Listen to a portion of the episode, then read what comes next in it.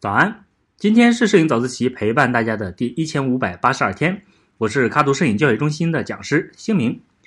我发现啊，在我认识的人当中啊，有相当一部分的摄影爱好者，尤其呢是通过摄影获得过报酬的人，都有或者曾经有过想要成为一名职业摄影师的想法。除了想要把爱好当成职业这个看似很诱人的生活方式以外，我们呢也会期盼着通过更多的拍摄实践。让自己的爱好更加精进，但是啊，把爱好当成职业，真的有想象中那么美好吗？下面我就结合我自己的一些经历和见闻，来分享一下我个人的看法。首先啊，成为职业摄影师以后，各种各样的项目会逼着你快速掌握更全面的技术。比如说在拍摄活动的时候，因为场景要经常变化，需要频繁的改变相机的参数，这就需要你。对相机的各项参数和相机的设置都了如指掌。如果要进行棚拍，就需要你对影棚的灯光、附件、布光等等比较熟悉。想要拍人像，那就得培养自己和模特沟通以及引导模特的能力。这些技术能力的提升啊，在一定程度上确实可以保证摄影师能够顺利按时的完成项目，不至于出什么岔子。但是有这么一句话。技术决定下限，审美决定上限，而职业摄影师的审美却很容易被自己的客户裹挟而陷入瓶颈。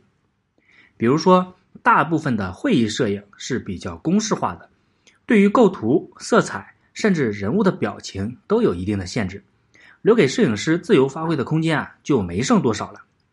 再有想法也得按照人家的要求来。我再举个例子。人像摄影算是一个个人风格比较突出的领域了吧？但是啊，依然摆脱不了客户的审美对摄影师的影响。比如说，现在有个妹子来找你拍写真，相信啊，大部分人想要拿到的照片都是皮肤要白一点，腿要长一点，要显瘦，还要 P 掉痘痘等等等等。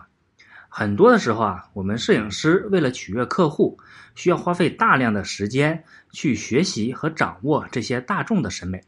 但是啊，这些真的是摄影师自己喜欢的吗？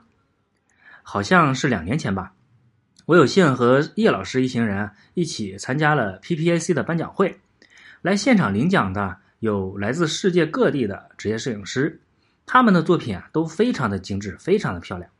可是，在听完叶老师的讲座之后，当场就有好几位摄影师来找叶老师交流，他们普遍都陷入了因为客户的审美方向比较狭隘，而导致他们始终都在拍摄类似风格作品的情况。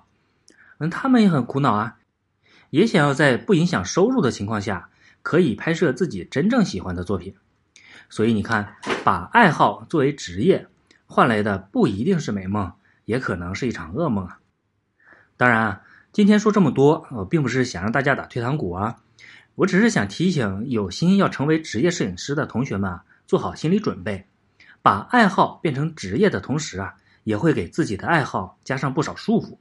要突破这些束缚，你所需要付出的努力，相比爱好还只是爱好的时候要多得多。好了，今天就聊到这里吧。我是卡图摄影教育中心的讲师星明。每天早上六点半，微信公众号“摄影早自习”，不见不散。